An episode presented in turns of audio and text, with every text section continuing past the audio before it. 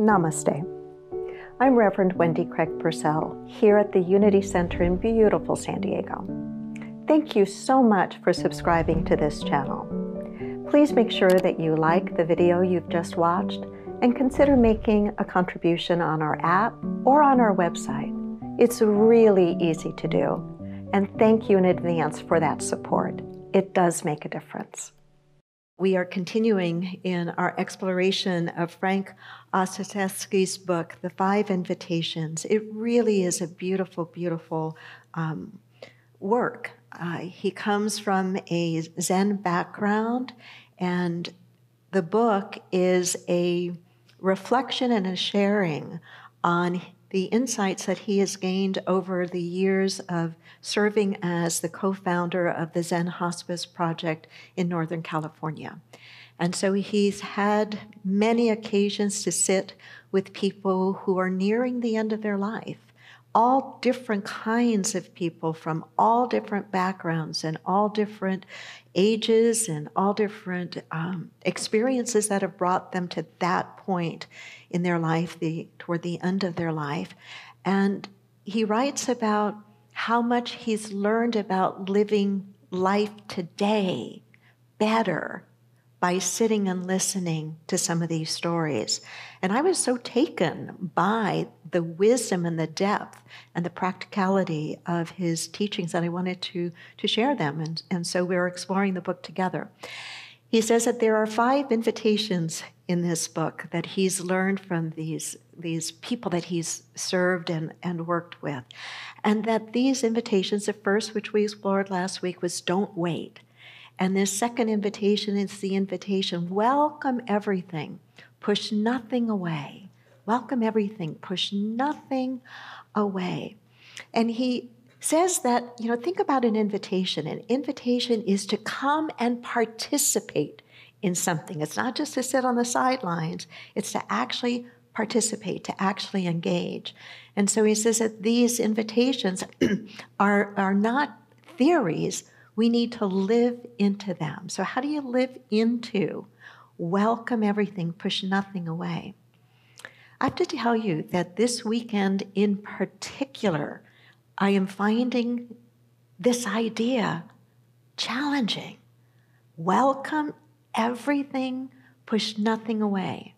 Now, even though, and I'll share in a moment, I'm finding it challenging, I also know that it is wise that it is a valid practice. A valid practice. Welcome everything, push nothing away. As I've been listening to the news, as I imagine you have as well, with the invasion of Ukraine, how do I welcome everything and push nothing away? As I deal with, I think this is the third time in less than six weeks that as my wonderful, beautiful mother has come to live most of the year with us, we've been in three different hospitals. We've had four different paramedic times of people coming to our house over difficulties and how do I welcome? You know, you can't plan a catastrophe, right? You can't plan emergencies. They just come up and they can disrupt so much of one's life. How do you welcome? Everything and push nothing away. And so I spent quite a bit of time on Saturday, yesterday, looking in the thesaurus and looking in the dictionary for, well, there's got to be a better word than welcome. You know, that still conveys and, and carries with it the intention of this practice, because the intention of the practice is solid. But there's got to be a better word. And I looked and I looked and I looked and I looked and I looked and I couldn't find a word that really conveyed what I think this practice is really getting at because it can't be conveyed in one word because it's a process. And it's a process that when I think about how to use it and what it means, it's a process that involves recognizing, acknowledging, and being with. Let me say that again. It involves recognizing, acknowledging, and being with. And in particular, these invitations, these practices, they're easy when life is easy. Right? Yeah, they're easy when life is easy. But the real place that they can break us open to a better life is when we are willing to use them with the very things that we are struggling with, whether it's world issues or issues in our families or our health or our, our finances. And for most of us, the work that we're called to do is right in front of us. Welcome everything, push nothing away. Welcome is aspirational. I don't think we start with welcome on the big things. Would you agree? But we can we can work the practice on the things a little bit closer to us. The idea of welcome everything, push nothing away, is a growing into place. It's not a starting place. It's a growing into place. I wrote to myself, we may not be ready to welcome everything and push nothing away, but we can learn to start right where we are with the easier stuff. So, how do we be more open? How do we embrace and recognize and acknowledge and be with what is showing up in our life? And why does that matter? And that's what I want to spend the rest of the morning, not the rest of the morning, but the rest of this time with you, um, sharing why it matters because it does matter. It does matter. The first of four points I want to share is this In welcoming everything, we do not have to like everything. Because I couldn't do that. Could you do that? that's not what the practice is. That's not what the practice is. In welcoming everything, we don't have to like what is arising. We don't have to judge it. We don't have to approve of it. We don't have to disapprove of it. It simply means we see it. It simply means we are open to it. We recognize it. We acknowledge it. Most of us have been taught that getting what we want and avoiding what we don't want is the path to happiness.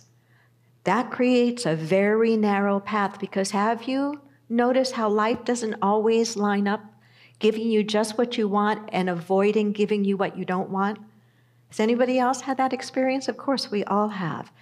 And that frame of mind that frame of mind that says, my happiness is dependent upon getting what I want and avoiding what I don't want, leaves us ill prepared to deal with the nitty gritty stuff that comes up in all of our lives. Whether it's changing life circumstances that disrupt whatever we thought was our normal, or, or relationships or situations in finances or health, if we are so attached, so addicted to defining our happiness by getting what we want and avoiding what we don't want, we're going to find that there are very few moments that we are really able to open up and into experience the, uh, the richness of this moment. Ostaseski writes, when we are open and receptive, we have options. We are free to discover, to investigate, and to learn how to respond skillfully to anything we encounter. We can't be free if we are rejecting any part of our lives. With welcoming comes an ability to meet and work with both pleasant and unpleasant circumstances. Gradually, with practice, we discover that our well being is not solely dependent on what's happening in our external reality, it comes from within. In order to experience true freedom, true freedom. We need to be able to welcome everything as it is. At the deepest level, this invitation, like life itself, asks us to cultivate a kind of fearless receptivity. I like those last two words a fearless receptivity. Knowing I don't have to like it, I don't have to approve of it, I don't have to agree with it, but I need to know it's here and see it. And in seeing it, in being open to it, I open up the possibility for a different path forward. He writes about the idea of an as is approach, and I really like this an as is approach. Carl Rogers said the curious paradox is that when I accept myself just as I am, then I can change. Think about that for a moment. It, just, it's, it is a paradox, right? When I accept myself just as I am, then I can change. But it's true. It's true. When we accept ourselves right now, just as we are, we can change. Many years ago, it wasn't until I really got that at the very gut level that I was able to move through a pretty serious eating disorder. I had accept where I was, really gut wrenchingly accept where I was, how I felt on the inside, what my behaviors were in order to have a path of healing. He gives a little example that I really like, and perhaps you will too. He says he likes to take his teenage daughter out, or she likes to go out um, and shop in consignment shops, and he'll often go with her. And when they look at items in consignment shops, they often have, almost always have, as is tags attached to them. Because there might be a little tear or a little stain or a button might be missing or a part might be slightly broken. And they have an as is tag and the price reflects it, right? But it says as is. And so you buy it knowing that you are buying that item just as it is. And then he suggests maybe we should all walk around wearing as is tags, like Christmas ornaments. I loved that idea. I sense that maybe you like that too. You know, and, and it's not an excuse not to do our inner work. It's not an excuse not to, to grow and to change and evolve. But it is to recognize this is where I am right now. This is how I am right now. This is me as is, right? What a different world that would be. What a more gentle, I think, and freeing world that would be. Second of the four ideas is this welcome everything, push away nothing is an invitation to openness. Again, I struggle still with the word welcome. I have to translate it to, in my mind, to recognize, acknowledge, and be with. But when I think about his use of the word welcome, to me, the word welcome does mean openness. When I put the welcome mat out, when I greet somebody in my home or here at the, the center and I say welcome, it's an openness. It's a come on in. Come on into my physical space or come on into my thinking or come on into my heart. An invitation to openness, it means that we don't shut down, that we're not rigidly attached to a particular point of view. It, in openness, it means that we are available. When we are open, we are available to something different. We are available to a new idea. We are available to a new possibility. We are available to a new vision. Would you not say that we might, as a country and as a human species, be better off if we were more open to a new vision of what it would look like to live together in a peaceful way, to be open to that, and to spend some time talking about it, about what we want to bring forth, not just about what is crumbling and decaying and not working and falling apart, but rather to give voice to and be open to the possibility of something that is more beautiful, more peaceful, more just, more right. To be open is to, to live within the idea contained in the Japanese word shoshin. That word means beginner's mind. That to a beginner's mind, everything is possible. And in contrast, often to an expert mind, a lot of possibilities are closed off. Shoshin mind, beginner's mind, open mind. It is that openness that allows us to be more welcoming or more present to whatever is showing up in our life. Third idea welcome everything, push nothing away is the opposite of rejecting. It is accepting. The opposite of rejecting, it is accepting. He says, Denial breeds ignorance and fear. I cannot be free if I am rejecting any part of my experience. I cannot be free if I'm rejecting any part of my experience. The rejected experience will keep showing up like a bad penny. Can you relate to that? Have you ever tried to just push something down and kind of just pretend it's not there? Does it work very well? to me, the, the best visual for that is like being in a swimming pool and taking one of those great big, you know, um, beach balls and pushing it under the water, right? You can keep it under there, but what does it take to keep it under there? Qu- quite a lot of energy and pressure keeping it down. What happens the minute you let go of it? Pops right back up. I think life works that way with us, that the, the parts of us, our life experiences, our situations, our, our personalities that we push down and we reject for whatever reason, pop right back up the minute we let go of any of that resistance. And they pop back up, not as a punishment. They pop back up for us to be able to be open to looking at them with loving eyes, healing eyes, so that we can do something about them from a place of wholeness, not from a place of woundedness. Another statement in the, this chapter that I like is this acceptance is not resignation. Acceptance is not resignation. It is an opening to possibility, and openness is the basis for a skillful response to life. Openness is the basis for a skillful response to life. When we are open, we will not run away from something, we will lean into it.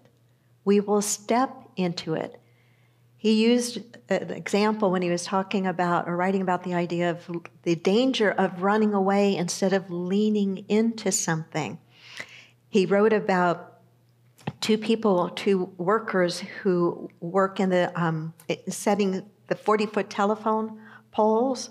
And there was a very um, accomplished, practiced, skillful pole setter, I guess you would call him, that knows how you put these poles deep into the ground, and someone who is relatively new on the job. And apparently, when you first set these poles, they tend to be a little bit wobbly. And the new person on the job was saying, Well, if I see it begin to wobble or do anything, I'm running as fast as I can. And the more experienced, skillful worker said, That's the last thing you want to do. You're not going to outrun it. You want to actually lean into it, the safest place. It's counterintuitive, isn't it? This accomplished, experienced worker said the safest place is you actually put your hands toward it and you lean into it. I think what a, what a powerful illustration for us, metaphorically, with a better way to deal with the tough stuff in our lives, to lean into it. And in the leaning in, to be open, knowing that that will help to bring about a new possibility, a new idea. The fourth and the last is this acceptance doesn't require agreement. I found that to be very, very helpful as well. That acceptance is not resignation, and acceptance also does not require agreement. We can still want to work to change our life circumstances. We can still want to and be actively engaged in, in improving our life circumstances. But in we're not empowered to make a change if we can't accept and acknowledge what is so right now take a moment to talk about one last idea, and that is the idea of pain and suffering. Because we all experience it, don't we? There's no avoiding some of it. And what is so important to come to understand and not to take lightly pain is going to enter all of our lives, whether it's physical pain or emotional pain. We're going to feel pain in our lives. But suffering is something different. Suffering is something that we layer upon the pain. And suffering is a result of how we interpret the stimulus of the pain. We layer on sometimes our past perceptions and woundedness and hurt. We layer on sometimes a story and that layering on creates a worse experience than simply the experience of the pain itself. And while we cannot avoid all pain, we can do a lot to learn how to lessen, and I believe actually eliminate, adding that layer of suffering. A new idea from him that I got is this that an integral part of healing is letting go. An integral part of healing is letting go, but there is no letting go until there is a letting in. There is no letting go until there is a letting in. I hope that as we've explored this really advanced, I'm going to call it advanced practice of welcoming or at least recognizing, acknowledging, and being with everything, not pushing it away, that there is an idea or two in there that you can really take hold of and apply in whatever might be up in your life that is painful for you or difficult for you or just completely disrupting the normalcy, whatever that is for any of us anymore, normalcy of your life. I really hope that you'll walk away with an idea that's helpful. Namaste.